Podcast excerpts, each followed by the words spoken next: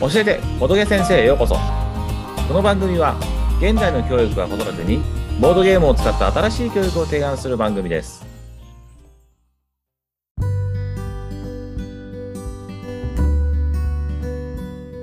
今回は私仏先生とゆりさんの2人がお話ししますゆりです。よろしくお願いします。ということで、今回はボードゲームってそもそも何について教えてください。はいでは始めましょうかでは早速、ボードゲームって何ですかうーん、UNO とかトランプ、は人生ゲーム、はいオセロとかあるんですけど、あそうですねいっぱいありますよねボードゲームの定義っていうかそのこれがボードゲームですよっていう定義が実は固まってなくて結構国によっても違ったり使う人とか団体によっても違ったりするんですけど一つ一例としてはボードゲームっていうのは電源を用いないゲーム全般を指すと言われていますおーアナログゲームとかって言い換えたりするんですけど、まあ、電源を使わない、うーん。だからテレビゲームとかは組まないという形ですねあ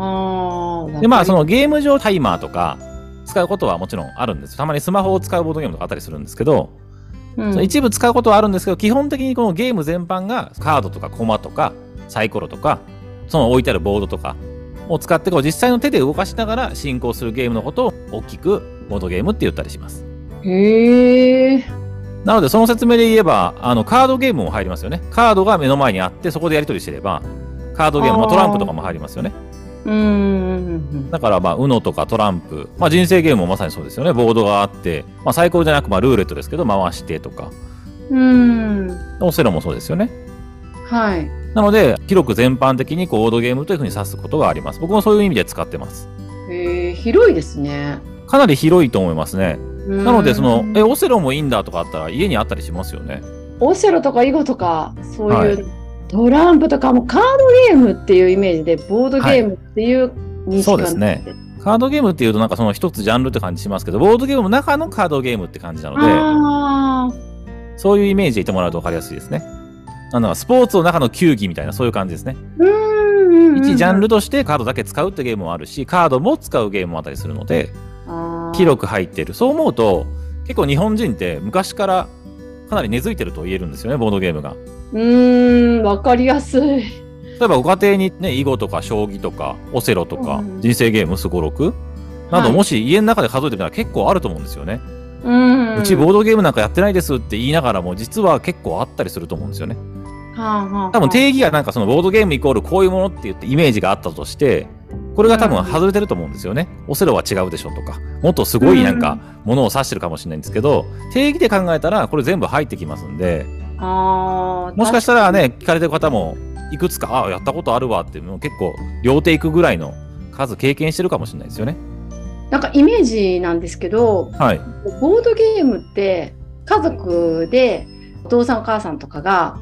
やってみようみたいな感じの導入でうんやるっていうイメージで、はい囲碁とか将棋とかははい。なんかそのお父さんとかそのおじいちゃんおばあちゃんとかじゃないけど、その代々こうやってる人を見ていてうん。子供たちが興味持ってやるっていうようなあはいはいはいなんかそのなんか入り口がはないんかそんなイメージだったんあ、そうですね。そうそうそうそう。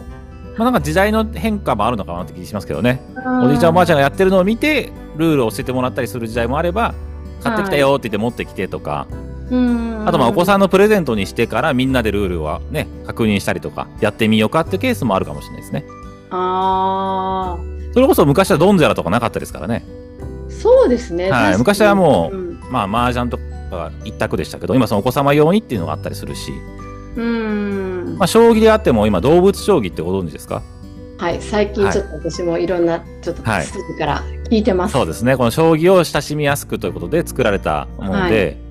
醍醐味はちゃんと残っててでもルールがすごく簡単になっていてっていうのもあったりしますんで、例えば麻雀であっても健康麻雀っていうふうにこう表現してルールを少し簡素化したりとか敷居を低くしてやってもらうっていうものもあったりしますんでそれぞれそのへー結構多様化していていろんな人に合うようにしているっていうのが現状あるのかなって気がします。うーんなんかこうゲームって言っても健康を目的だったり、まあ、今回私たちのその教育っていうところはい、の切り口、まあ、入り口ってところだと思うんですけど、そうですそういうふうね。に捉えていくとゲームもすごくポジティブだし、マイナスなイメージも私は昔ちょっとジャンルによっては持ってはた部分はあったけれども、こう違うよってことですね。そうですねうまくその限らないっていうことですよね。ゲーム性としてはすごく優秀なゲームもいっぱいあるので、それをまうあんその部分をちゃんとこうフォーカス当てて教材として使うんだったら全然いいと思うんですよね。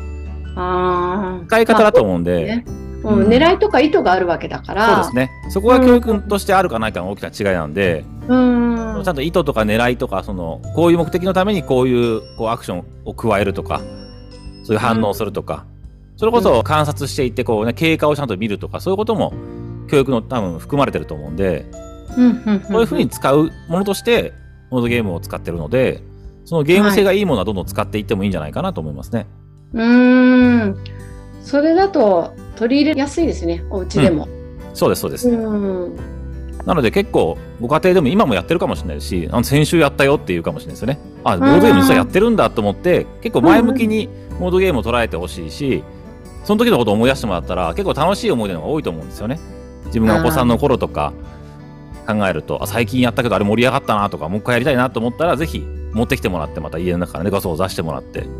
一回やってもらうと、これがボードゲームやったってことなんだってことになるので、うんぜひちょっと今家にあるものを思い出してもらって一回やってみてもらうといいんじゃないかなって、うんうんうんでこれを教育に使えるっていうこの世界線といいますか、そう新しい教育として提示してるのでこれをそういうふうに活かせるんじゃないかと僕は思ってるのでぜひこれ聞いた時に改めて家から探してもらって一個やってみようと、えこれ活かせるのだったら最高じゃんと思ってくれたらこの後のシャープの話がすごく聞きやすくなるし、うんうん実際どういうふうにかご家庭で入れていくかとか教育現場で入れていくかって話もしてきますんで、それはすごく実体験として分かりやすく聞けるんじゃないかなと思いますんでぜひあの家の中にあるボードゲームっぽいもの例えばオセロとかはいウノとか、まあ、トランプはある、ね、ご家庭多いかもしれないですけど、うん昔やったものとか思い出して今やってみてほしいなと改めてうんうんその時の感情とかいい思い出をその教育に生かすっていうところができると思うんでぜひ一度ね探してもらいたいなと思いますね。ああ、わかりました。ありがとうございます。今回のお話聞いてて、うんボードゲームって結局実際は一回必ずとにかくやってみようよってところがまず大事だなって今聞いてて思ったんです。うんでまあそれがその楽しさが必ずいやもうその楽しい思い出とかそういったものに紐づいていくし、うんでうちのこの音声配信は教育にうん紐づいていくんだよっていうことがまたこれからどんどんあれですよね、うん先生がお話してくださるんですよね、はい、はい、もう期待してるんですよね、はい、もうここまでなんか一緒にやるんですよ。一緒にやるんですからね。でそうですね、はい。いやもはう私すごく今の話であもうとにかくやってみて、い。うんそれでちょっと体験して楽しかったなを、はい。今後このラジオ番組と一緒にはい。こうあこういう発見もあるんだああいうことも可能性があるんだっていうのを膨らませてもらえるっていうふうに、ちそょうっでとす今ね。回すごく次回に期待をしたいと思います。はい、ありがとうございます。はーい。はい。ではですね、今回はボードゲームってそもそも何がテーマの回でした。この番組は現代の教育や子育てにボードゲームを使った新しい教育を提案する番組です。番組の感想やご意見をぜひ、シャープ星ボードをつけて教えてください。それではまた次回もお会いしましょう。ありがとうございました。ありがとうございました。